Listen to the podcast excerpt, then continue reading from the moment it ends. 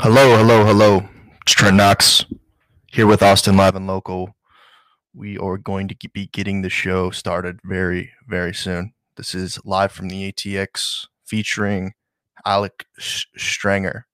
Just give us a moment. We'll be right with you.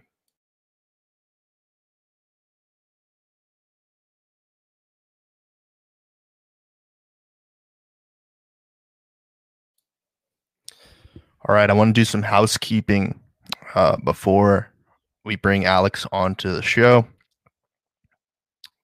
The live from the ATX podcast or show on the Austin Live and Local channel has uh, been in hiatus for quite some time, almost potentially a year, I believe, uh, since the last episode. Um, was aired, and then I, I think that the the importance of bringing this this episode on is the fact that a lot of Austinites are currently experiencing hardship, and there is not a guest that I know who is advocating for more Austinites at the ground level uh, than Alex Strenger. Um, I I have been following him for about two years, I I believe, uh, maybe a little bit longer. Um, and sort of his activism as it it, pertains to um, the Austin area and uh, Greater Austin area. He's um, a man with uh, a plan for sure, and um, and I think that the the way that he's approaching a lot of his uh, ideas is is uh, has great has a great foundation, and um, he's uh, you know from he's from the East Coast. He's uh, I, I believe he's from New York. Um, I'm not sure exactly what borough. I can't remember, but he he came from from New York and he he now lives here. He's a pedicab driver as well as a political candidate for for mayor. Um, and I I you know. I think that what he has to say, uh, you may disagree with what some of his, his his his ideas, but you can understand that he comes from a solid um, a solid foundational background of, of his ideas and and he, he he's in he's one of those people that likes to provide evidence and, and support to to why uh, he thinks that what he does um, is good for the people of Austin, the citizens and the community. Um, so I highly respect it. Actually, um, I, I became aware of Alex uh, via the his run along alongside or with or against or however you want he he wants to to to portray this um, with uh, Travis um,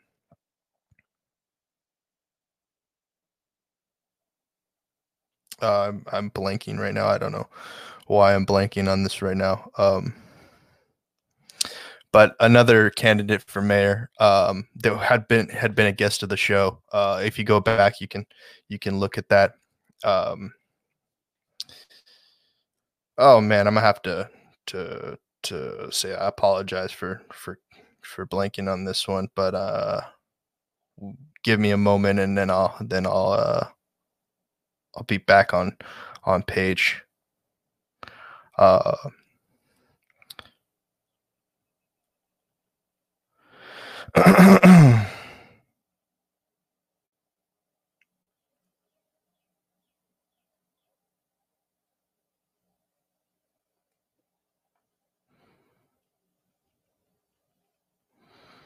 so Travis Duncan, he he had been on the show, um, and uh, we um, we talked about a lot of different politics and and and some of the the stuff that's that's been going on here in Austin and what can be be done better. And I and I want to get through not only what um, what Austin is dealing with, um, but in addition, talk about uh, what the the globe is dealing with or the world that we live in, and uh, in our nation. And I think that there are a lot of concerns. And I, I think that Alex is a voice for the t- people um, of Austin and, and wants to provide a little bit more value back to Austinites. So we're going to be talking about a, a lot of different topics and um, and we'll get into that. This is going to be a video uh, webinar podcast, video podcast, live podcast, um, which will be available on anchor.fm, both on the Trent Knox uh, profile and the Austin Live and Local um, podcast. Um, so, again, shortly we will have Alex Strenger on. Um, if you have any questions and want to be at least, uh, if you want to to have a conversation. We will be having the chat open, and uh, we will be answering your questions as they they come in. And uh, feel free to to to leave a message in the chat, and um, we'll do a little bit of Q and A if there's time time left over uh, to talk about um, talk about specific questions uh, you may have. So um, this first couple of minutes, he said he he would be available by two ten. Um, so I think I let me see.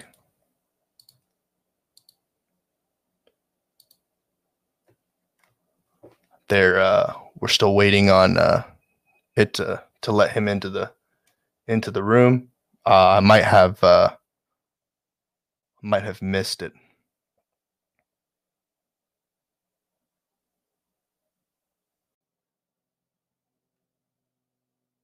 There we go. There we go. Okay, now we add him to the stream, and now now we're here. Uh, let me transition the overlay away, and then we can get into the into the into the show. Let's get into the show. What's up, man? Alex Strenger, nice to nice to first. This is our first podcast uh, uh, together. I know that. Yeah. Uh, I actually got to sit in uh, when he was doing his podcast with the Comic Chaos and Brian Kern. And I got to hear some of the things he was talking about on that show, and um, and you know it, it was it was thought provoking, and uh, man, it was really cool to be there. Thank you, man. I appreciate it. It means a lot. So these are some uh, these are some tough times, I guess, for Austinites, and I, I wanted to get in in contact with you. I know uh, you're super big advocate and you're you're you're in the streets uh, as they would say um, you know being a voice for the people a voice for atx of this disease and also to not get arrested or face a fine by the city of austin. Right. So you know just doing, doing my part for the greater good of society. Glad glad people are out there appreciating it. Absolutely. So, um, so yeah, maybe you want to you want to introduce yourself, tell your origin story, kind of get get to let people get to know you on the on the show. Yeah, let's let's do that. Uh, so I moved here from New York about six and a half years ago. I drive a pedicab. I also substitute teach and do the um, pub crawler like tour buses thing, the the like pub crawler um, party bikes.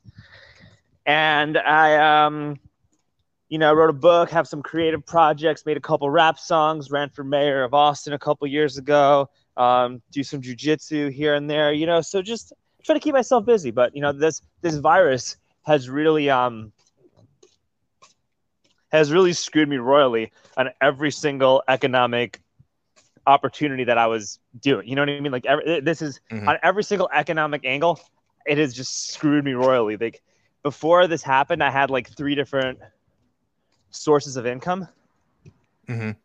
and I can't I can't utilize any of those sources because um, the bars and restaurants are closed. So the pub crawler and the the um, pedicabbing is done until mm. at, until May first at the earliest. But they're probably going to keep pushing that back, knowing the city. And mm-hmm. um, I can't substitute teach anymore because all the schools are shut down. And because I'm not a full time teacher, I don't get paid anything. So it's just, well, guess what, dude? You're kind of shit out of luck, man.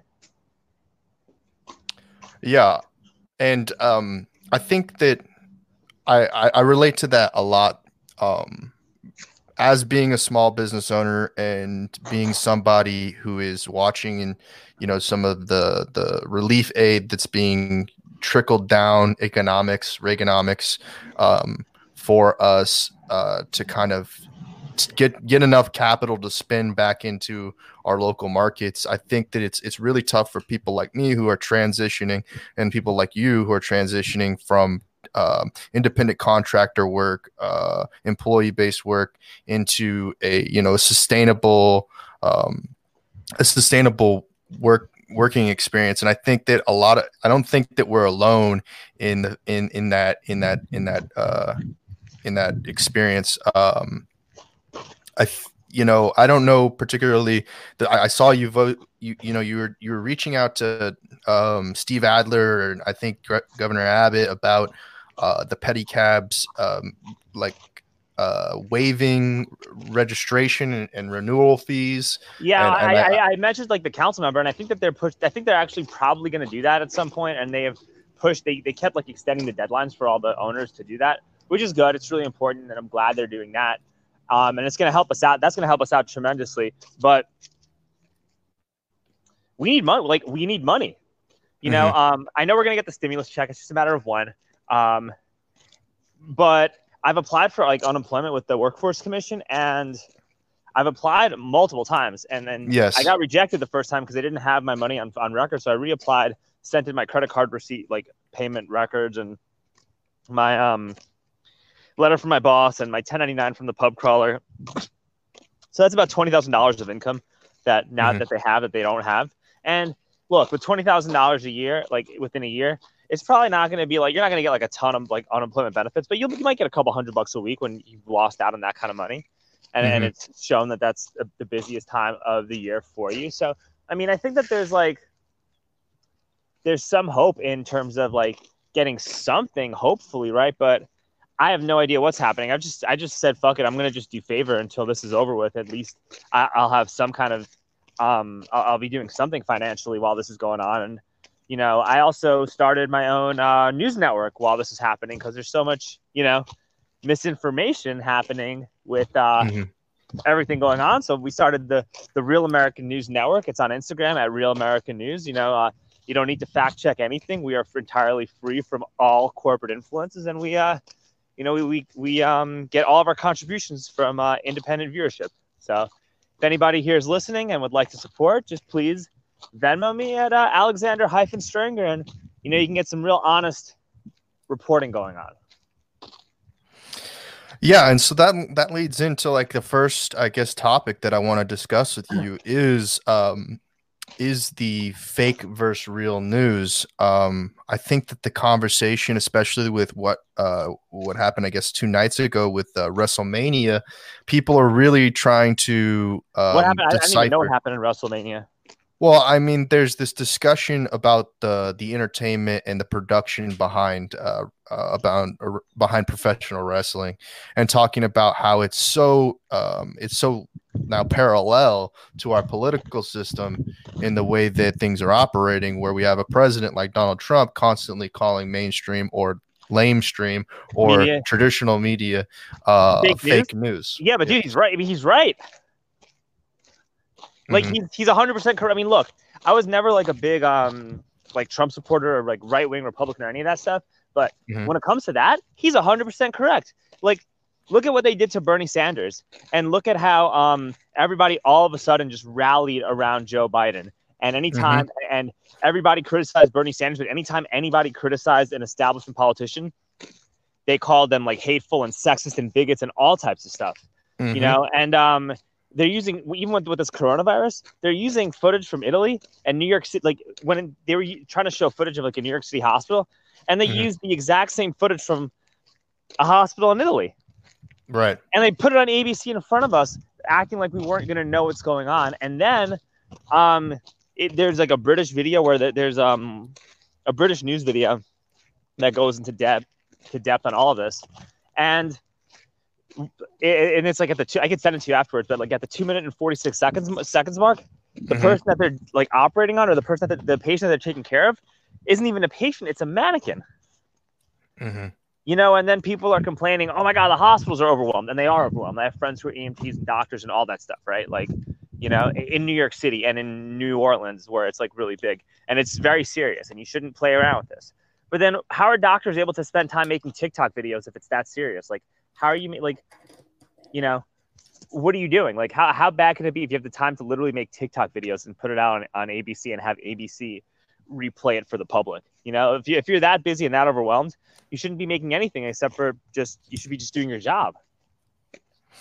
Absolutely. And I agree with you 100%. And I think yeah. that, you know, for instance, I think, and, and we probably, I'm probably going to get some pushback from this uh, or some negative comments about this is, you know, the mainstream media, whether you want to say it leans to the left or, or you want to say that it, you know, it's a radical to the left, um, they they've made up a story and i don't know if I, nobody's really covering this anymore even even discussing this of the the journalists or the reporters out there that you know just make up stories about how some representative within the task force or within the White House started labeling the the uh, the coronavirus as the Kung flu, which was just a double down, which was just a double down on the fact that Trump had defined geographically where the coronavirus originated.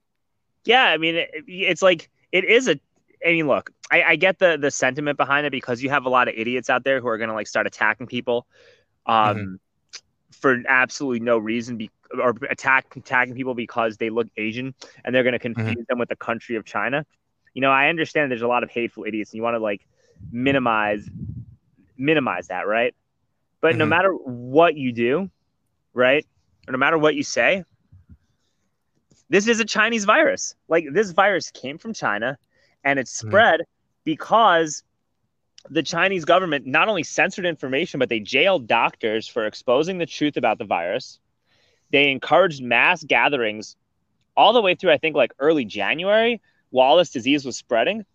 The World Health Organization initially said that humans cannot, it cannot even be transmitted from human to human contact. You had mayors in Italy telling people to go out and hug Chinese nationals on Chinese New Year during the big like the biggest Chinese New Year celebration of the year. And now Italy mm-hmm. was a hotbed for COVID nineteen. You had mayor, you had um De Blasio and people who worked for De Blasio telling people to go to Chinatown and celebrate, and that the contagiousness of this disease is misinformation. Like, and this is on record of people mm-hmm. saying it. Um, yes, you have all of that stuff, and you know, China lied to its own people, and China lied to all of these organizations about the disease, and now hundreds of thousands of people are going to die because of the lie that China told. And now China's also um, China's not China's not only suppressing the amount of cases that are actually being put out there, like they're lying. They're not only like lying about the number of cases, they are also um, sending masks and sending uh, PPE equipment that has the virus on them, mm-hmm. and nobody is saying anything. And then um, and then Chinese mobile phone companies and Chinese tech companies and Chinese drones are being contracted by certain American cities for surveillance to help mm-hmm. surveil the American public. So yeah, this is 100% a Chinese virus, and I'm, this, this is something that I'm gonna I'm gonna stand behind. I might be a little bit more careful about how I phrase some of that stuff on Facebook because I have actual friends on Facebook, and I don't want to like alienate myself from my friends. And then there's also this other fact that um you might cause this opposite pro China backlash by saying that too much. And that's actually really dangerous. You know, you might have like a bunch of liberal Democrats that are going to go out there and say, we love China. You know, China's being unfairly treated mm-hmm. by this. And there might be a pro China backlash, and we might mm-hmm. wind up more going in that direction of authoritarian Chinese communism. So, I, the, the only re- reason I would I would chill out with calling it that is because I don't want it to I don't want us to get to the point where you know it becomes bad to criticize China you know? And I think that that's where we're headed. Right. Well, I think people, I, I, mean, fortunately enough, I have kind of a, a direction that I want to go w- with asking these questions with you. And so we can build a foundation for some of our, our, our opinions and what, where we're, where we're coming from with this. And then um, the audience can, can, can search and research this information for themselves. Yeah. But my second question, I guess, for you is, how do you differentiate between conspiracy and early developments? What do you mean? So I've I, I think that the maybe the next thing, and I'm going to switch these two subjects around, and this will kind of build the foundation for it. Is that a lot of people want to contribute some of this, uh, some of this, uh, the, the virus or whatever you want to do to the advancement of 5G technology. Oh, and I don't know. Fact, okay, so, so it's a, this is really a this is really people dying from 5G, and this virus is made up, and it's really just the effects of 5G. Uh, t- some people have have have said that. Um, I, yeah, I'm but not, we don't even have 5G yet. We don't even fully have 5G in the U.S. I think what this could be, honestly, is that it could be a way to get 5G and they could be using while people are locked down as a way to construct the 5G towers. But I mean, we're still a lot. Look, I I I'd understand that perspective, and there's there could be some truth to that. And I think 5G has a lot of really bad and poisonous effects. And you have FCC mm-hmm. professionals and health professionals talking about how how it can be extremely dangerous. Mm-hmm. But we're not like bolted down and shut inside of our homes. You know, like we're allowed to like even mm-hmm. though we're locked down, I'm still allowed to go like ride my bike and go fishing and go run and go go to the grocery store and go drive around and do stuff, right? Mm-hmm. And I haven't seen any like construction of 5G towers while this is happening. You mean have you? Uh, I I think that 5G 5G technology is, is more of like a mesh mesh system in which it takes a much smaller node to be installed. Um, some of the nodes can be the size of a a, a street lamp. yeah, know, but you also got to, um, but you also need towers and, and facilities every couple hundred yards because of 5G. Well, with the acquisition of Sprint and the merger of T-Mobile in the United States, uh, that's that's basically that's exactly what they're having the conversation about. Is that the expansion of 5G is very real, and it is we in America have the most tech we have the technological advancements to to to, to put what may be called 5G out, but obviously Korea um, is much much further advanced uh, by geographical size uh, in the 5G category. Obviously, we can't take 5G directly to the rural areas uh, as as fast as I think a lot of people would like. Um, but anyway, the next, I guess the the next thing, Honestly, and I want to between me and you, I don't even know that I want like after this is over with, I don't even know how much longer I even want to have a cell phone for. If you really want to know my honest opinion, you know. Yeah, can you dive into that a little bit more? Like, what what what is some of the the reasoning behind that? What are some of your reasons? Because the technology that we're taking for granted is just becoming more and more invasive by the minute. You know, like mm-hmm the government right now is listening to our conversation. And, and that's not like some crazy mm-hmm. conspiracy that if you said that 10, 15 years ago, people would look at you like you were a total lunatic, right? But that's mm-hmm. an established fact. The government's listening. Um, companies are installing software to make sure people are actually social distancing. Now, it hasn't rolled out to the US because we're still a, a, democratic republic, you know, and we believe in the Constitution, even though I don't know how long that's going to last for. But that mm-hmm. stuff hasn't rolled out into the US, but it's rolled into other countries where people can like track your moves and tech companies are using apps to make sure you're like social distancing properly and you know all that stuff it, it's just it's super like 1984 invasiveness and mm-hmm. i'm getting extremely i'm getting more and more uncomfortable with all that stuff so yeah. I, I think that um I, I made a resolution to myself too that by like mid-march if i don't get like rich and famous by the time through any of my creative projects within like a year from now I'm going to mm-hmm. get off social media completely. I'm just going to get off of it. There's no point to have it. So, in the form of communication, how do you think you'll still be able to uh, communicate your messaging? I don't know. I mean, I'll, I'll still have, maybe I'll still have a phone, but I'm going to get rid of like my social media platforms and slowly and gradually like um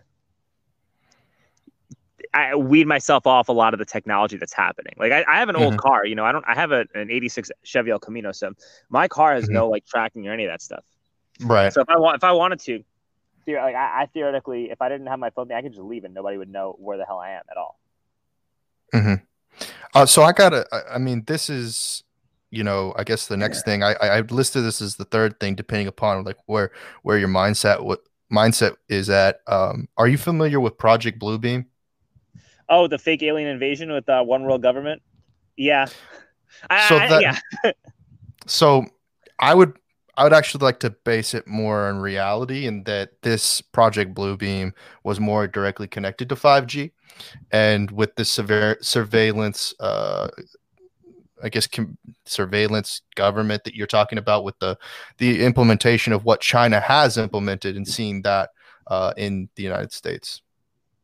I mean, I think that the, the coronavirus is more a Project Bluebeam thing. You have people in the UN actually sitting down and talking about a temporary one world government um, mm-hmm. while this is happening to create a blueprint for how everyone can handle this. And it's just, well, let's make a crisis and make a pandemic so that this can come to fruition. And I'm going to mm-hmm. tell you my honest opinion that I think that these pan this is not the first time we're going to have this that these pandemics are going to be a regular occurrence for the next within the next decade mm-hmm. I, I, really think so um, and it's because they are this is a way to destroy the, um, the society that we have right now and usher in the a new world order as a result of it i really think that this is what's this is what's happening um, mm-hmm. because look we're already like this is going to decimate so many small businesses and this is going to decimate so many people economically and all the big mm-hmm. the big companies and the big tech firms and the, the pharma companies and the ba- the big banks and all those their their stocks are probably going to skyrocket as a result of that right so if you have mm-hmm. money and you're and you've been smart about this you should be you should be investing in um, a lot of the big blue chip companies right now because everything right now is a total bargain and a total deal and you should probably mm-hmm. also buy some crypto maybe buy some ripple i was talking to a buddy of mine i'm not an expert on this but after mm-hmm. talking to him, I, I bought like $150 worth of Ripple because I'm just like, look, mm-hmm. um, they're regulated by they're, they're going to be regulated by the Treasury Department. Steve Mnuchin said a lot of good things about them. Um, uh, ultimately, the dollar is probably going to fail, and you need a digital currency that anybody can use, and Ripple could be that currency. Um, and they also have all the they also do all these having having events or whatnot with with these with these currencies, and there's one coming up soon, and every every time they have they do a have the price always skyrockets. So, you know, mm-hmm. why not just see what happens and put some money into that? But I think that um, I think that what's what's going to happen is that you're going to have a lot of um, small businesses and a lot of a lot of everyday average Americans are going to be totally decimated from this, and people are going to lose their homes, and people are going to get evicted, and even if they do a rental forgiveness, unless they like freeze mortgages and taxes, which they're not going to do, but unless they do that, um, the owners of these buildings who have land who have tenants are are going to get evicted anyway. And then who's going to buy up everything? It's going to be some multinational um, real estate development firm or some Chinese investors that are just going to build a bunch of high-rise tower-like buildings, and mm-hmm. it, will ultimately, you know, maybe not this cycle. We'll, we'll, I think we'll recover from this. But if, if if we have a couple more of these in the next decade, that whole agenda 21 thing where everybody has to live in the urban core um, and they'll and they'll create quote unquote affordable housing models but it's just going to be really really cramped up in super dense areas for people to mm-hmm. live in they're going to make people more and more desperate in, um, in order to live in these types of cramped shitty living conditions so i think that this is um this is how i think they're going to implement a lot of that mm-hmm. Agreed. Does that make, you know what I mean? Does that make sense? Like that? That's absolutely. I, like. I, mean, I think that I think a, a thing that maybe we should highlight is I there's a lot of people in the IDW. I'm sure you're familiar with this, talking about, and that's the intellectual dark web, talking about um, about the big nap, and that you know we've been uh, on autopilot or droning, you know, with the routines that we've been that we've been you know experiencing since the 1920s, maybe uh, a little bit after the Great Depression, um, in that we go to work, we get off work, go to sleep, go to work, go to sleep, go to work, go to sleep, and a lot of a lot of people don't have the the uh, the time to contemplate the the government or or big thought or or any sort of um, any sort of diversity in their in in their lifestyle. Yeah, nobody has any time to think about anything. Mm-hmm and people still don't, even though they pretend to. And I think like what I've what's what's kind of scary is that the um radical left is the most vulnerable to to being victims of this.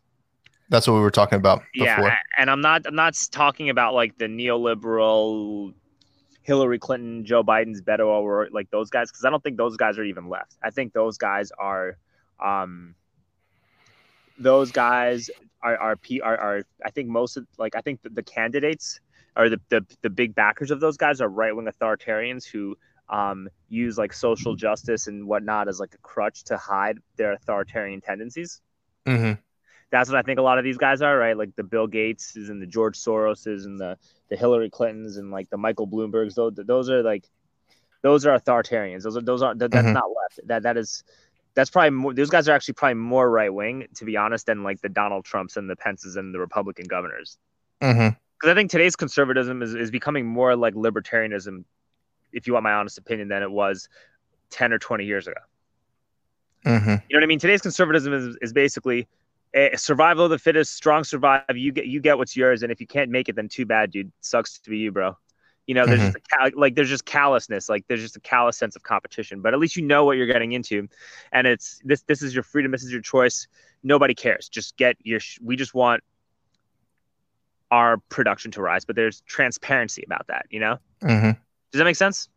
Absolutely. Where- whereas whereas like the um the neo the neoliberals want that, but they only want it for themselves, and they will use like social justice and homelessness and like um a plethora of like and like gun control and a ple- and a plethora of like social issues to Mhm. create a sense of um to just create like disillusionment within America and just create create like a society where people don't want to work harder, don't want to like you create a, a demotiv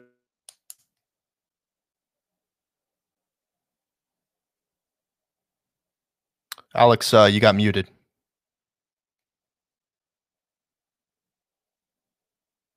Uh, let me see if I can unmute you.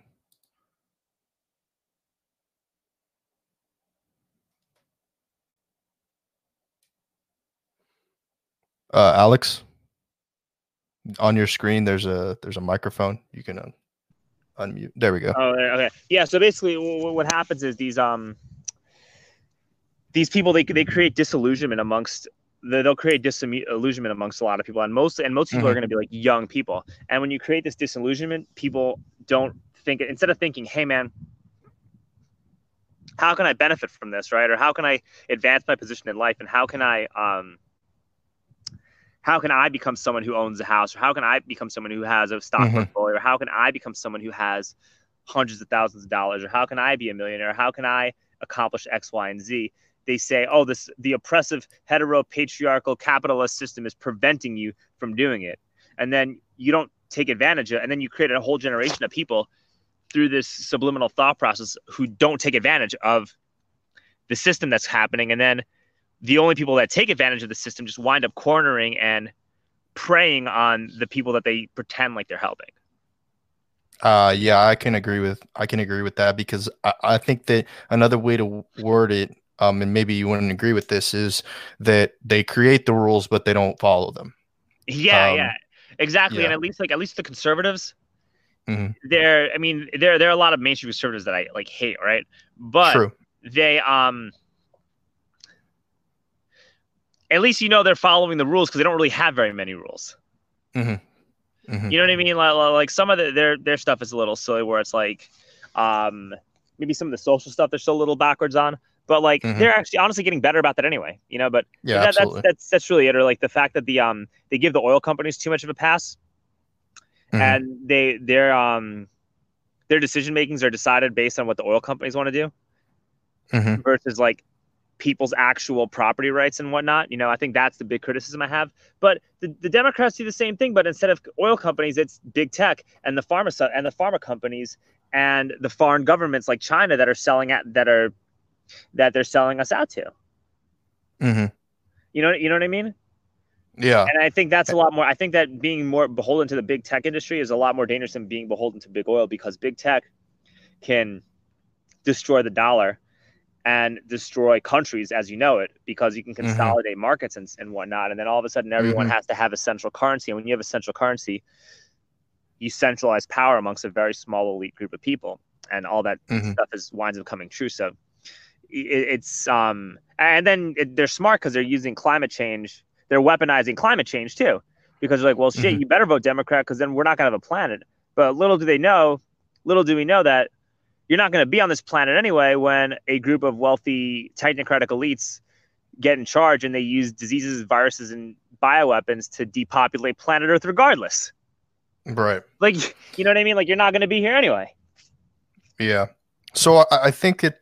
Um, I'm I'm gonna switch these around too. Um, I don't know if you've been following this uh, stream of consciousness. Um, maybe people will call it a conspiracy that that Trump, um, you know, wasn't it was part of the plan, and that um, with Trump in, in office, his his national um, his the nationalism or or uh, moderatism or however you you perceive Trump in in your reality, he has decided to kind of focus on dissolving what would be the United Corporations of America, which is kind of what I I, I feel that, that you know it's kind of a balance right now. Um, what he's been what he what where he where he's been caught up is not using not being the question whether he did things on a on a timeline that uh that people would agree with I mean, his, I, his, I, his with his methodology. I think that he did yeah. some things that are that were good. I think like the partial travel ban from China was good. I think um, blocking travel from Europe was also extremely important. But dude, mm-hmm. you fired your entire pandemic response team like three, two, three years ago. That's a mm-hmm. colossal. Mm-hmm. That is a colossal fuck up. Mm-hmm. That's a colossal fuck up. Well, has there been any a, oversight? There could, be, there could also be a theory. I, I doubt it, but there, there could also be a theory that maybe this disease gets put into play as an act of vengeance. Mm. Or, or, or there could also be a theory that that pan that pandemic panel or or or or or room was was advocating for an issue like this and that he saw that there was some dissonance in that in that in that that group and didn't feel like they were attuned to uh to defend against defend the United States of America in the event that there was a pandemic. I think a lot of the people that Donald Trump has on staff don't seem to care about the what is in the best interest of America. Like I know that Dr. Mm. Fauci has worked with like is is a big supporter of Hillary and he's like a big um he's on a lot of Bill Gates's board. He's on a, he's on a lot of like Bill Gates's boards, and I know he gets a lot of money from the World Health Organization, which is bought up by China, as well as like mm-hmm. George Soros. So I don't know that I fully. I mean, I, I think that Anthony Fauci is like super intelligent and knows what he's talking about, and you should listen to him uh, in terms mm-hmm. of like the efficacy and how much the disease spreads. But when mm-hmm. he's saying, "Hey, man, we got to close businesses for months and months and months," that's bad, dude. And then when Donald Trump mm-hmm. says we're opening up by April, you know what that you know what that really means? Because we shouldn't reopen by April. This is a very serious pandemic, right? Mm-hmm. We, we need to keep this closed for a little bit. But if we start opening by like May first, by May, maybe even mm-hmm. June, we'll be okay. We'll get through this. I'll get through this. You know, I've I've like mm-hmm. I'll, I'll be okay. Um, so I think if we start reopening stuff by May or June and you just start easing the social distancing requirements, I think mm-hmm. that things will start getting better. Um, even though it's not going to fully get back to normal until we um, either A, have enough immunity or B, um, get a vaccine for it. But even with the mm. vaccine, mm. I don't think people should be forced to take it. Mm. Hmm. Yeah, that plays into the. I mean, you mentioned earlier uh, Bill Gates, and um, I'm not too familiar. I'm not too sure if you're familiar with uh, the implementation of ID 2020. Yeah, I mean, I, I know the basic, the, the, gist of it, and it's basically um, you're using giving people a digital ID to um, help a keep track of people, and it's more designed for people in like poor countries and third world areas and homeless people who don't otherwise have an ID mm-hmm. or a mm-hmm. paper ID. So you're giving them documentation through blockchain technology, which is, I think, what what's on paper right now but it could mm-hmm. easily be used to give everybody a, it could be used for a lot more than that mm-hmm.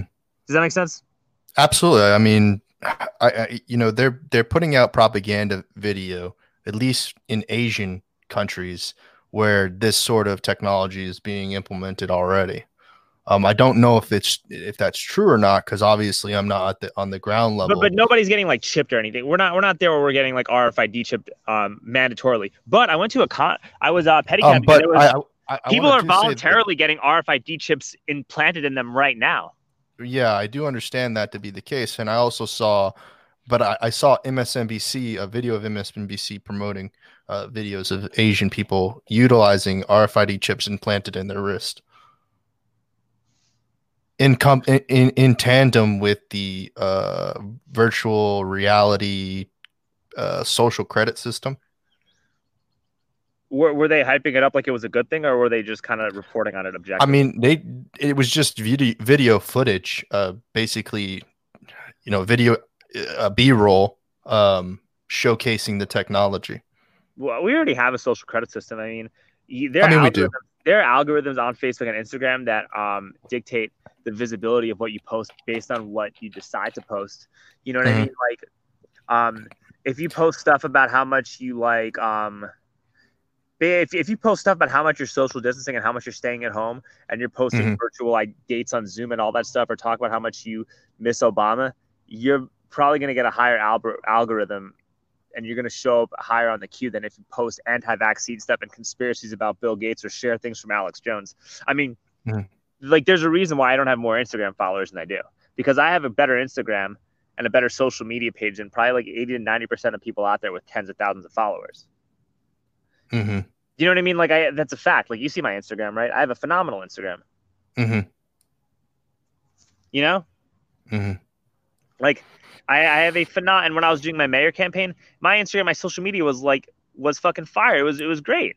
Hmm Um, and the only reason I nothing was happening is because of the fact that it was that there's an algorithm that's not letting me um, get to where I, I deserve to be getting. And then my rap songs are like are are extremely well received and they're really good rap songs. And but you know if I don't rap about like um, selling drugs and killing people or being a drug addict or sucking dick or something in the club, Mhm. nobody wants to. It's not going to get um, priority showing or priority views. Abs- uh, yeah, absolutely. Um, and that kind of leads in, I guess, to well, actually, I want to go back and talk about this a little bit. Do you think that any of this dysphoria is created because of this uh, of CERN's application of some of the hadron collider stuff, and and at a, at an atomic level, we're we're dealing with some sort of uh, dimensional shift or any anything like that? I mean, that might be going too deep. Dude, I have no idea. I honestly have no idea. that's good. Uh, then I guess I'll bring no it back. No bring idea. it back to earth a little bit more, and this is more directly related to the the issue that you're dealing with with being a substitute teacher, and um and, and the current education system is um there at least in the IDW they they've been been uh, talking a lot lately. Um, Eric Weinstein has been talking about multi level uh, education marketing, and essentially that the that the the current education system that we have that's imposed upon us um, even you know maybe not higher education you have a choice but from from um, from grade school uh, and before or previous uh, education levels that that unless you spend money you don't receive a proper education. And then once you get to the higher edu- higher education level um, everything is behind a paywall anyway so what's the purpose of education at all?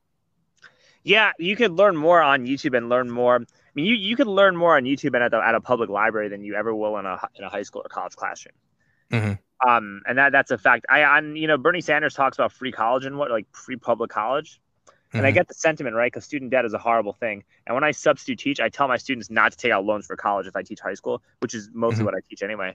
But I always go into that if there's like no lesson plan or if I'm bored or whatever. I'm like, hey, just want to let you guys know, don't take out a loan for college. Here's why. You'll never pay it Mhm. back, and you'll be broke for the rest of your life, dependent upon people who don't have your best interest at heart. That's a fact. Mhm. All right. Um. So don't don't take out those loans. But um, what I'm saying is that you you should you theoretically could learn more on you could learn more researching material on your own than you could ever in a classroom setting. So I think that you know if you Mhm. really want to um reduce the the cost of college or uh, get rid of the student debt problem instead of um instead of just saying hey everything's free and you people have to pay more taxes as a result of compensating for this right Mhm. you just businesses should just waive the requirements of having a college degree and just hire you based on you being able to pass an aptitude test and actually knowing what you're talking about Mhm. because I Mhm. mean, I like, I theoretically could um. Look, man, I, I could do a better job. Like, I have a, a BA in psych, right? But I could be just as good of a therapist as somebody with a master's degree. hmm You know, you know what I mean? Like I could be just as good as helping somebody get through their problems as someone with a master's degree. Um, A Mhm. barber or a hairstylist or a personal trainer could be just as good. When I used to be a personal trainer and I served kind of as a surrogate therapist to a lot of clients because they would tell me a whole bunch of shit that they wouldn't tell anybody. hmm You know what I mean? And um, I wanted to be a school teacher. Like when I first moved here, I wanted to teach like elementary school, and it didn't. It didn't work out probably because of the book I wrote, but nobody ever told me why or whatnot, right? But um, I could have done a better job. Like I didn't. I, I'll put it to you this way: I don't think I need to spend four years in in a university racking up tens of thousands of dollars, if not hundreds of thousands of dollars in debt, to get a master's in order to teach a five year old how to read and write his name. hmm Do you know what I mean? Like, I, I that's not necessary, and that's people who think that way are, are just brainwashed. And even when it comes to giving financial advice, I could give like, I don't think I need to go to school for four to six years to help a professional athlete manage their money and not go broke, right? But you have people who have like master's degrees, and granted, they probably know a lot more, and I—I would rather ask them financial questions than myself financial questions.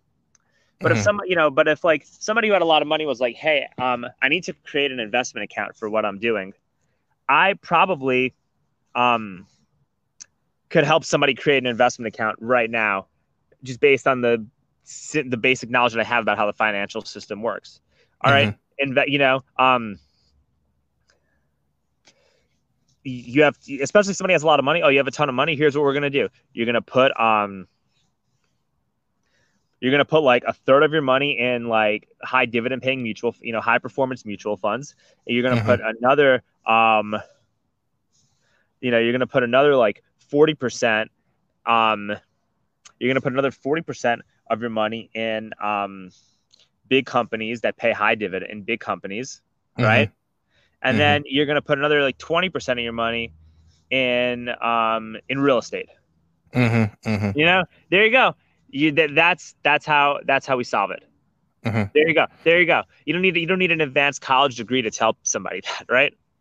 No, you don't. Um, I think that, and especially since college degrees are, to a certain extent, um, not, um, they're not appreciated or they're not accepted as much as these certificates that someone would get from technical training on a particular Fact. uh, And subject also- matter. Also, it, it's been it's in well established fact that um that communist that, China has infiltrated a lot of our education systems to demoralize young people into hating the American public. Mhm. You know what I mean? Like China's infiltrated the um, American educational system to steal intellectual property, to get scientific secrets, to pay professors to um. But to- we're, when you say when you say make ch- weapons in the, in their own laboratories using uh, through their facilities, which is what happened with that Harvard scientist. He was he, this. Mm-hmm. That's kind of how the coronavirus even started because this guy named Charles Lieber was paid off by China to set up a research lab in near Wuhan, and Mhm. They used all of the stuff. All of his gatherings were still being used from Harvard, and they will they'll um they'll send nationals and exchange students to steal data and steal ideas from professors. Mhm. I, So, I, I mean- but I think it's I think it's um it's it should be noted as well that China is just uh by analytics the the the country that contributes most to intellectual theft whereas there are a, a ton of other countries that also have um for the better for for um the sake of a better less term governments or or um, authorities that are attempting to to bring down the the United States uh, as a country. It's Yeah. China just has to put the most money into it. I think China's the only country that is capable of actually exercising that threat and doing it. hmm Look at look at what's happening right now. This is a serious threat to the sanctity of the U.S. Like this is this is very bad. And on, and Mhm. honestly, I I think that um you, we got a president who is who has definitely fucked up a lot in the past. And there's lots of I was not feeling Trump about, and this, and especially when it comes to the environment, it's it's very scary. Like his his approach to a lot of that stuff. But Mhm.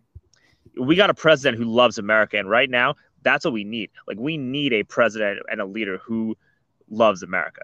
hmm You know, like th- there's no questions about that. We need someone who's going to keep the economy and business going at all costs because if not, then we're not going to be able to live our comfortable suburban lives anymore. We're that, that agenda 2030 stuff is going to happen and you got to avoid that as much as possible. Remember, it was called agenda 21 before Trump got elected. Mm-hmm. Do you remember that?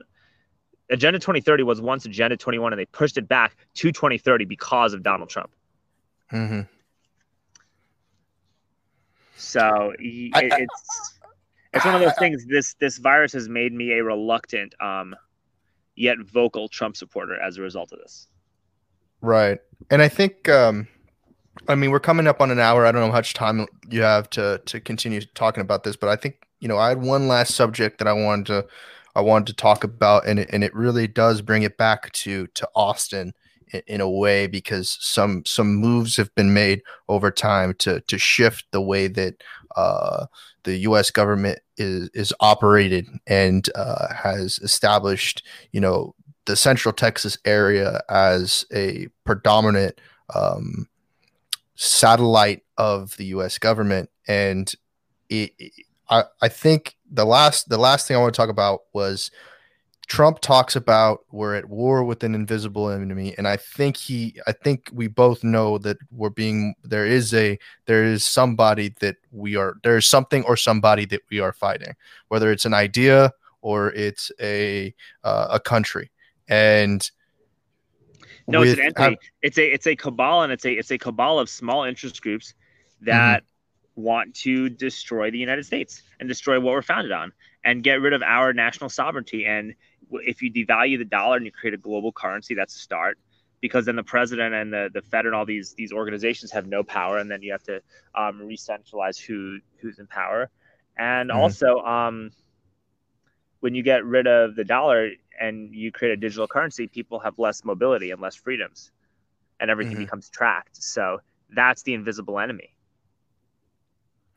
Yeah, and and I guess I guess the the the, the last question was what does our military have how infiltrated is the military? I know personally from my experience that I don't agree with a lot of the way that the military is operated and I think that, you know, there is definitely brainwashing uh that happens in um in boot camp AOI, AOTC and uh and um as as someone is introduced into a, a system that is de- designed to protect the special interests of corporations uh and and, you I, I see people you know online being truth warriors or you know people who follow the alex jones show people who follow the Tram- sam tripoli show people Dude, who I got a chance to perform with Sam Tripoli.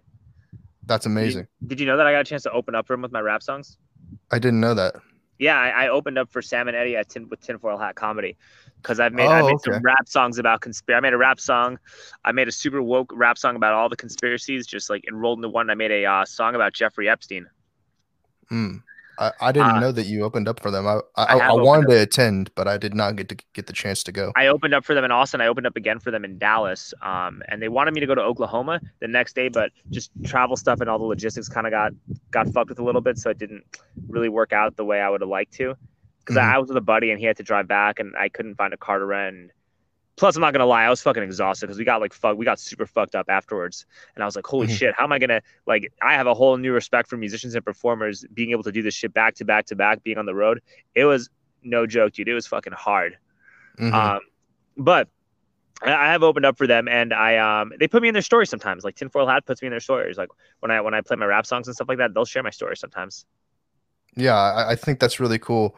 Um, but yeah, I think you know what what do you think about the the military and and I see videos of uh, of large amounts of you know uh, the military industrial complex being moved to California, being moved to New York, and uh, the the execution of, of whether that's the U.S. Army, Marines, Navy, or know. Air Force. I was I was Like- never in the military at all, so I don't really know as much about it as I would like. I know that I had friends who were like who were in Iraq and in Afghanistan and whatnot, and um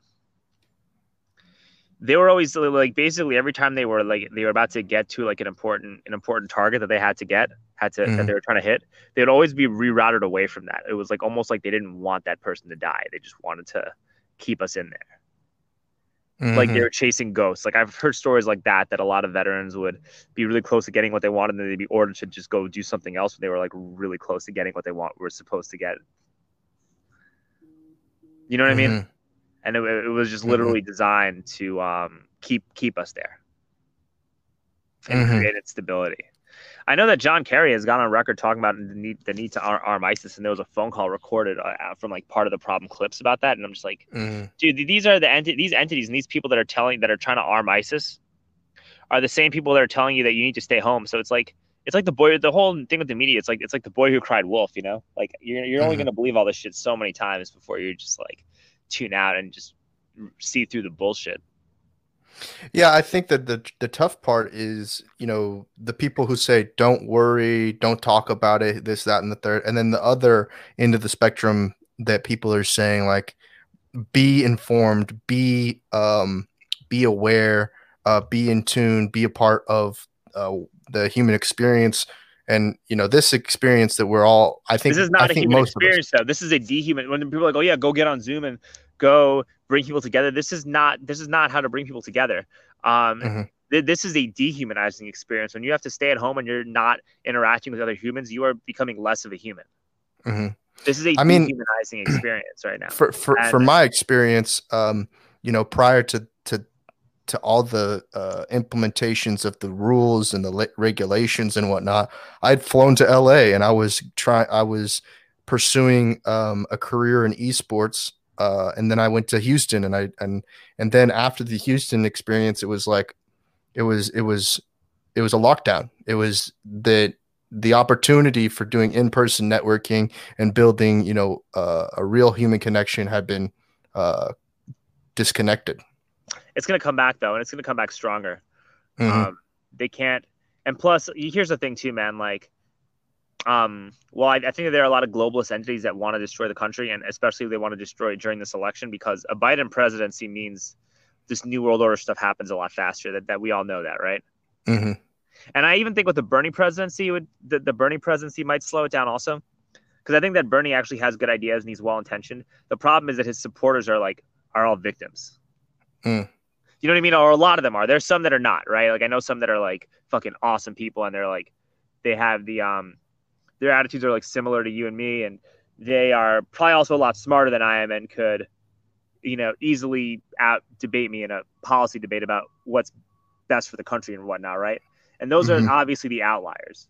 And these are the people that you Mhm. honestly want in government. So if those people said, "Hey, we're all running for office," I'd be like, "Yeah, fuck yeah, I hope you get in." You know, I would Mhm. love for those people to get in. But the majority, the large majority, are just disin are is are just people who are just disenfranchised. Are disenfranchised people who think that if you're rich, you hate poor people, or if you're middle class, you hate poor people, and they they just don't understand why they like who they like, why they like their guy, and um, you know, they'll they- they're very easy to fall into this echo chamber of what they hear on mainstream media and the internet and, and whatnot. You know, like, but um, what I was gonna say is that our not all of our city councils like that, right? Like I know that like Jimmy Flannigan and um, well Jimmy Flannigan especially, that guy loves to go out and get drunk and get turned up like on rain and hit up all the gay clubs and all that. Mhm. And I know for a fact that this guy doesn't want the bars to close. He wants he wants shit to get back to normal. He doesn't want to like stay inside, not getting strange dick and whatnot from rain. You know, Mhm. that guy wants to reopen shit. So I feel I feel like if you talk to um somebody like a Jimmy Flannigan or a Greg Casar who's like still in his twenties and he wants to go out. I've seen him at Halcyon before, like before and seen him downtown. Um, you want these these guys want to go out and get drunk and have a good time. They're they're not trying to Mhm. like stay cooped up in their house when they're young and they're just city council members. Like they want to fix stuff. Mhm. So you I mean try to talk to them and reach out and see what what's going on and what they're doing. I think is a better is a good is a way to just counteract just the yelling and the divisiveness because I think there are people out there who are still doing their best and I, I like I'm I'm gonna send an email to Jimmy and just be like, hey, what's going on? This is what happened with my unemployment. How can I fix this? What can I do? Also, um, please help me like with uh please just let me know what what we could do about the bar like reopening the bars you know like you're worried about hospitals every single school in austin is closed why can't we use the schools to create makeshift hospitals or the stadiums that are and the event centers that are being unused why you know what if we opened up the bars starting may 1st but we just um kept the hotels closed until July. Mhm. You know, like, like we could do that, right? Like there there are ways that we can do this. And so it's Yeah. interesting to see the approach. If they're like, "Well, it's not fair to their business," I'm like, "What about our business? You didn't give a shit about us." Right. So then, so then, then you then you see the cover, and the cover really means it's we only care about large businesses and not smaller ones. And if that's the case, well, fuck it, you're being selfish too. Don't call me selfish because I want to go out and go to work because you're being selfish by not sacrificing your needs for the greater mm-hmm. good. Yeah. So I, on, I am. I 100% agree with yeah. that. So so then I, I think that hopefully we'll get back to. I think we're gonna get back to work probably by June. I think June's probably the goal where everyone's gonna start getting back to work. I think that in like New York and the coastal areas, they're gonna get back to work a little sooner because they already had their big wave. And when everybody gets a big wave, m- there's enough immunity where people ha- can just go back because they're like, oh, we already got this disease anyway. We're we're recovered. I think, um, you know, uh, from an individual pol- politician's uh, perspective, they can only, you know, digest so much at the at the the level of power that they have, and Yeah. then it depends what agencies they're most interested in, and and I don't, you know, necessarily know that the mayor or or the um, lieutenant general governor or the governor um, are particularly concerned about Texas Workforce Commission or the capital rural areas. No, they And- don't care, but they do care about the bars in Austin because the bars in Austin make a significant amount of uh, get us are a big reason why Texas is where it's at. You know, like the Yeah. bars in the oil industry are are huge, and the hotel industry are extremely um, powerful economic entities here. So Mhm. you know, you, you don't want to keep the bars closed. And like Austin's like the bars and the party scene in Austin there is like the big reason why people go to Austin in the first place. Mhm. You know what I yeah. mean? Like you go to Austin to party. So they want they want economic activity to resume, right? Like they, they, they want the shit to get back to normal. They want money in their pockets, you know? But but I think unironically, at least this this um this sentiment doesn't reach to where I live. I live in Georgetown. Um, this this sentiment doesn't reach up this way. But the TAB TABC, uh, I feel like government is looking to deregulate TABC. You know, so it'll be there will be a clearer path to opening up those bars. Uh, because you can already see by the deregulation of delivery of alcohol, you know, um, It's keeping them afloat. yeah, that's that's exactly what I was gonna say. It's Yeah. keeping them afloat and it's good. But it's like this would not happen if we had a, a Democratic governor, I don't think. And then here's another thing too, man. This is what I think we well, I got two more things I want to talk about, right? Um, so um I want to talk about like Bill Gates and Bill Gates. So once he left Microsoft, he started buying up and acquiring large equities and large amounts of shares in the pharmaceutical industry. Mhm. right? And um, Bill Gates also has a lot of stake in our media. We we know that, right? And he has a Mhm. lot of influence in terms of what he's like. What he's he's like. I've been talking to governments all over the world, right? And this and Bill Gates knows a lot about what's going on. Um, he he has a lot of input, and he has and he has a lot of, of say in terms of what gets done throughout the world from a policy standpoint hmm um, and that, that's a fact, you know. Um, and the fact that Donald Trump is letting the states make their own decision actually is a big testament to him because that's literally the least authoritarian thing you could do. When everyone was worried about this guy being an authoritarian, you know, Mhm. like that's literally the opposite of authoritarianism is letting the states do what they want to do about it, handling it how they want to handle it. You know, Right. Mhm. literally like the opposite of authoritarianism.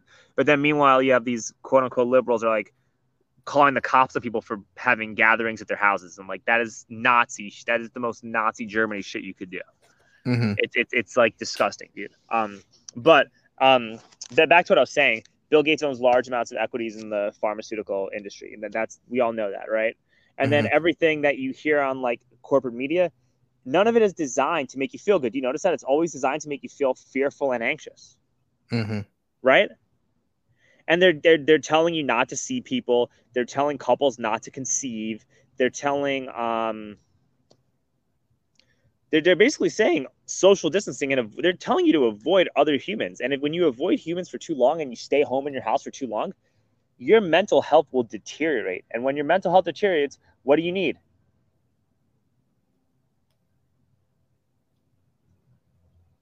What? I'm sorry. You, When you your need medication. health, medication. yeah, you need medication, right?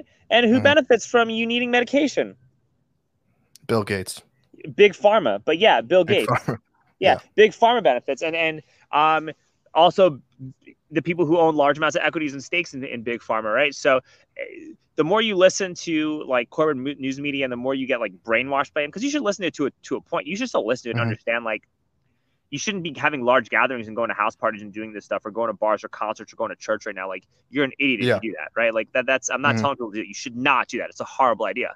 But if you spend too much time in your house cooped up listening to corporate media, you are going to develop some serious mental illnesses or some me- real mental issues that you're going to need that are probably going to um, be be alleviated through pharmaceutical um, substances, right? Mm-hmm. And you're putting money in Bill Gates' pocket. The more you watch corporate news media and the more depressed and anxious you get, which you will because this is there's nothing good on corporate media right now, as you can see. Mm-hmm. You know, um, you're gonna you're to either experience or add to or it's to add to like the mental and emotional problems that you have and then the people who own large stakes in the pharmaco industry and the pharmaco industry themselves are going to make lots of money off of your suffering so that that's um that's a takeaway that nobody's even talking about mm-hmm. um and there's something else i wanted to talk about too um oh yeah and about, about donald trump too and everyone's talking about how donald trump really bungled this response and and you know his administration and his administration's negligence kind of causes pandemic and there is some truth to that because they had playbooks and, and all that stuff about how to deal with the pandemic and what to do and how to stop how to kind of regulate all that stuff mm-hmm. but here's why it's not fully trump's fault right or why trump is getting blamed too much and so a we know about china china the, the negligent the, the deliberate negligence of the chinese government and the authoritarian measures taken by china are the reason why this disease is even in effect to begin with. And then mm-hmm. um, this virus has decimated Italy. It's decimating the UK. It's decimating Spain. There are, uh, you know, there are a lot of European countries going to fucking destroy Australia. A lot of countries are getting fucked as a result of this virus. Um, mm-hmm. And nobody is casting any blame on their on the prime ministers or the leadership when a larger portion of them, from a percentage standpoint, they have a higher percentage of people who are infected and who die from this disease than the United States will, right? There are countries who are going to literally really get destroyed from this virus, and none of their, their leaders are being held accountable for it at all. Um, I think this. If, I think this. This is case in point. You talked about the victim mentality.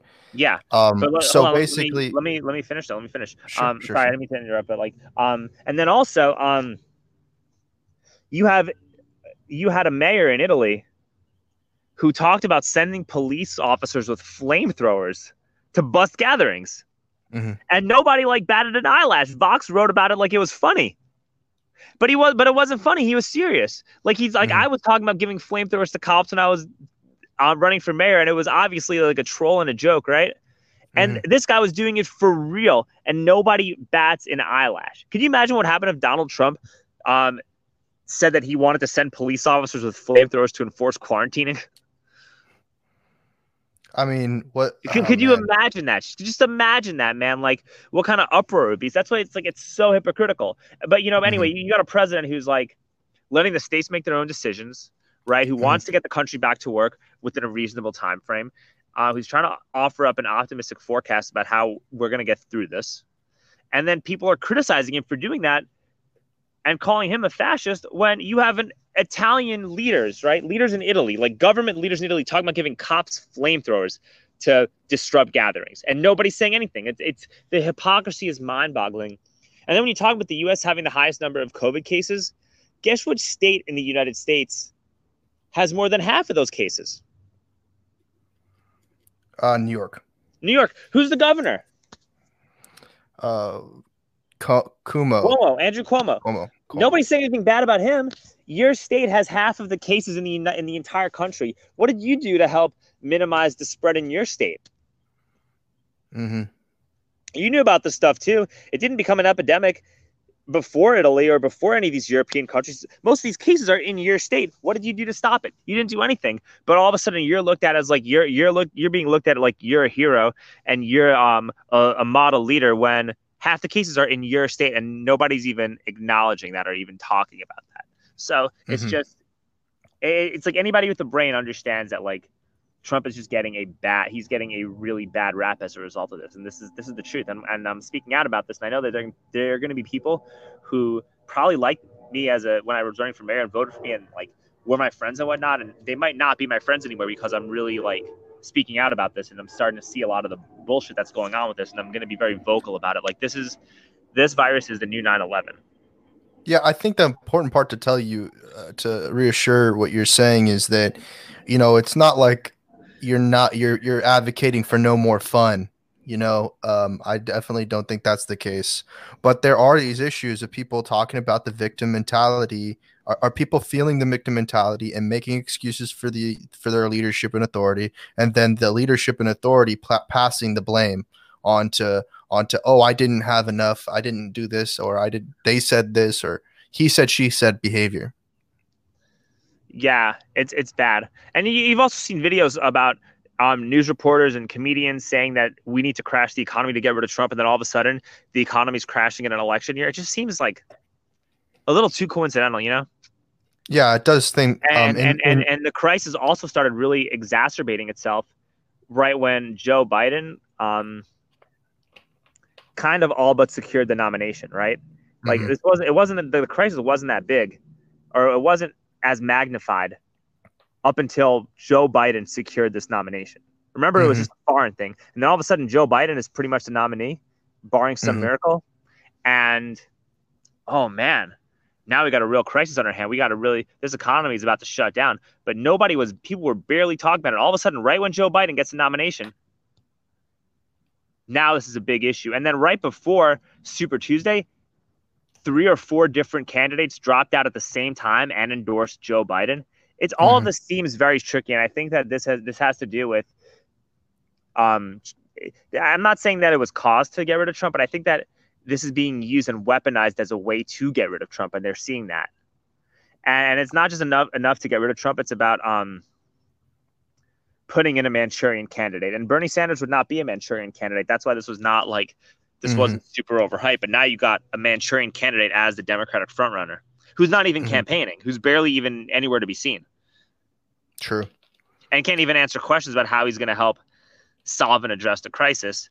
There is a lot of very bad, nefarious stuff going on, and I think that um, we have no choice. It, do you think that it's potentially that um, at, at those higher higher uh, socioeconomic classes, they're so bored that they have to create a big, bat, bigger, badder boogeyman. No, I think that the people in these classes uh, want to create one world government and consolidate power amongst themselves. And there are different mm-hmm. fractions and different groups and different societies that want the power. And the reason we haven't achieved that one world government yet is because the these different organizations are not able to agree with themselves. Absolutely.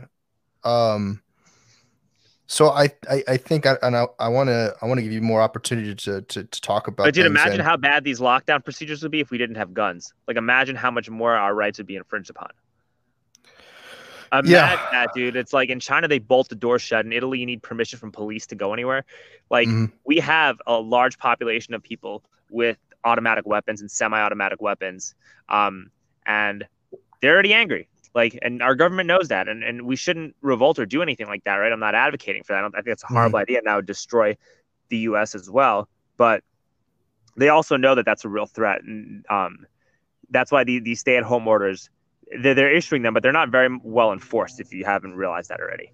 Absolutely, and, and but I think that you know there's there's the the concern that the if let and and God hope it doesn't happen that the Democratic Party takes over the presidency and they enforce martial law?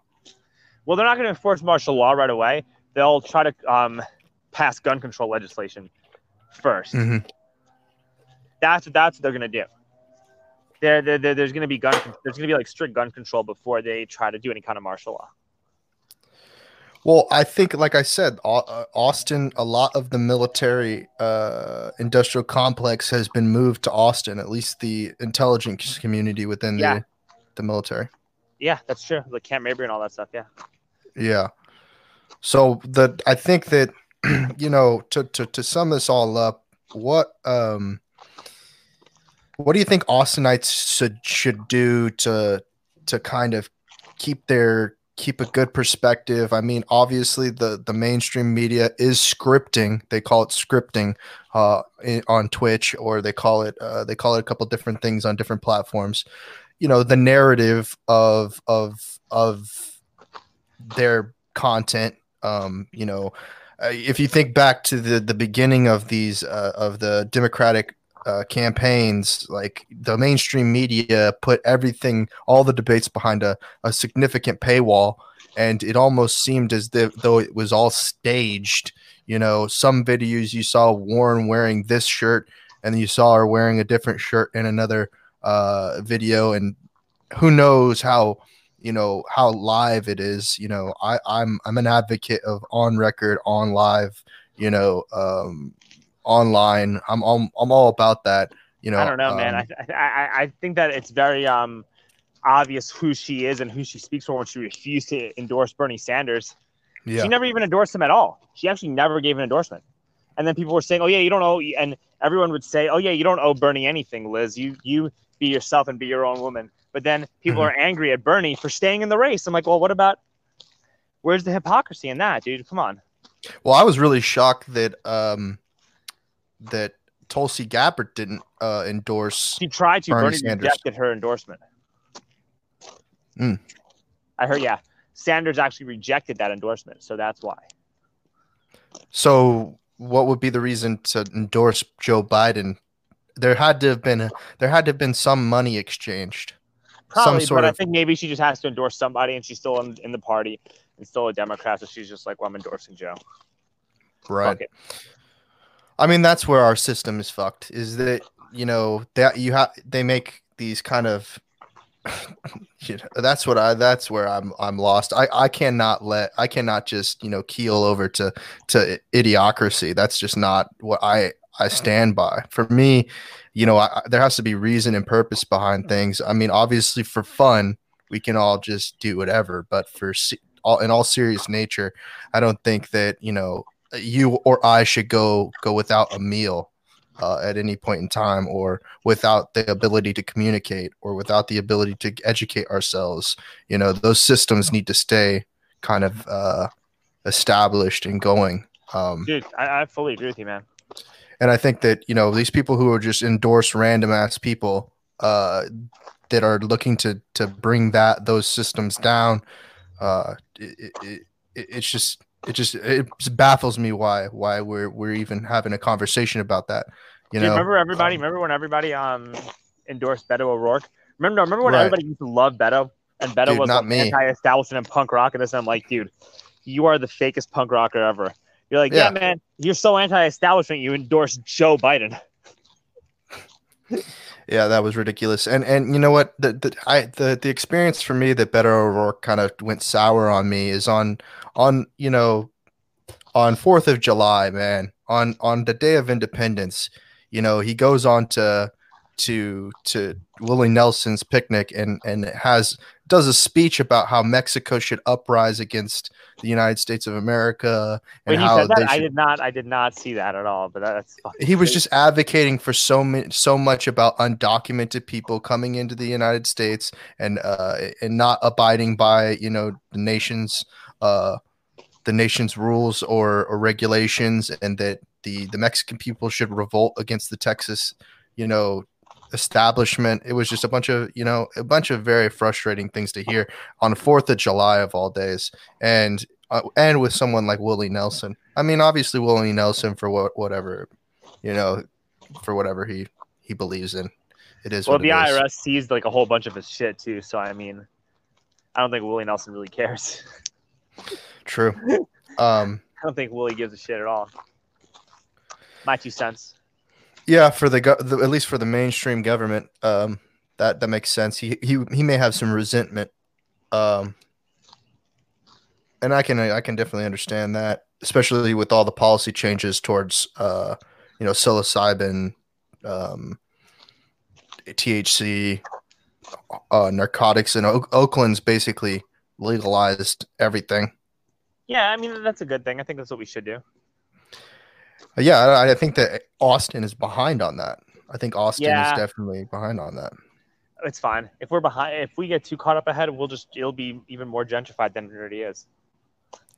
That's, yeah, that's that's true because that's what we we I, I, I saw that happening in Denver. Yeah, Uh, we'd be we'd be Yeah. way more um, gentrified than and, and I, me and my girl went there for our anniversary. Denver's Mhm. kind of a shithole, dude. Boulder was Yeah, great. Boulder was amazing, but Denver was a shithole. Um, yeah, but you know, I think I think it's better to keep it the way it is, and then the cops just don't arrest you for it. They're just like, yeah, it's illegal, Right. but only. In- I think that's that way to do it. uh, the gentrification stuff that happens. yeah. Well, before I lose federally- you, or Alex. just Uh, federally, or you just federally make everything legal, which I think I support as well. Yeah, absolutely. But Alex, um, I'm, we're losing connection with you. Um, do you want to say? Uh, do you want to promote your channels, promote your show, real, uh, real American Yeah. News, and Um, And then, yeah, so uh, if you want, go check us go. out on Instagram, Real American News Network. It's it's a for fun fake news program. It's kind of like SNL. Uh, it's kind of like SNL meets like Alex Jones sort of thing, and it's it's a good time. We're having a lot of fun doing it. We're abiding by all social distancing protocols, of course. You know, really trying to uh, stop the spread and flatten the curve. Tell you guys what's really going on right now. But yeah, we're on Instagram at Real American News Network. Um, we're gonna have a Twitter page soon, so I don't know if you could um, plug that here, but Twitter's gonna be Real American News Network, and then our YouTube channel is Real American News Network. So all of those Real American News Network. Look at it on every social media, and um, to keep this to keep everything going, just send your support Venmo, Venmo me at Alexander hyphen Strenger. So Alexander dash Strenger is pretty much the Venmo, and then we pay all our staff through those payments, and that's how we keep everything going. uh, great. And and are you going to be running for mayor again? Dude, I don't know. I mean, that's another couple years, but I depending on how things go, I might run for council, but we'll see what happens, man. We'll we'll see Hmm. what happens. The the district I'm in is up for election right now. So we Okay. will see. It's something I'm definitely thinking about. It's really, to be honest, not something I want to do. Mm, You know what I mean? Like I, I do not want to be a politician or run for public office or do any of that stuff. The only way and reason I will actually follow through with this is I really feel um, like my my rights and my ability to make a living are being severely infringed by what's happening. hmm And that's why I ran at first, honestly. Um, so unless I feel like I'm being phys- unless I feel like I'm being threatened by what the system is bringing me, Yeah. I'm not going to run. So it really depends on how threatened I feel based on what's happening. Will determine whether or not I decide to run. Well, th- yeah. I I can. That's- I hope that you make that Does that decision. make does that make does that make sense? Like I'm not. I don't want to run just because I feel like I should run. I want to run unless there's meaning and purpose behind it. So we'll see what happens. Um, then I'll make a decision. Absolutely. And I hope that, you know, in the event that you do run, I'd like to, you know, have some some other candidates or yourself and host a panel here on uh, Austin Live and Local to help Austinites kind of reason or sift through some of the the policies that they they're interested in. But once again, thank you, Alex Strenger, for coming on the show. I hope Absolutely, to have you on very soon. Sounds good, man. It was a pleasure. All right, later. All right. Bye.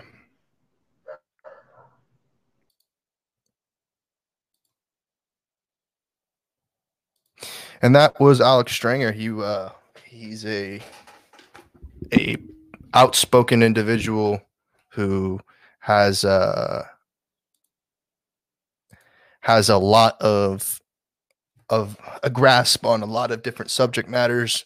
And um you know he's able to to to communicate those ideas. And uh, i really appreciate him for coming on the show. And uh, thank you guys for tuning in. Once again you can listen to this podcast on anchor.fm slash all512 or anchor.fm slash trent knox. Have a wonderful evening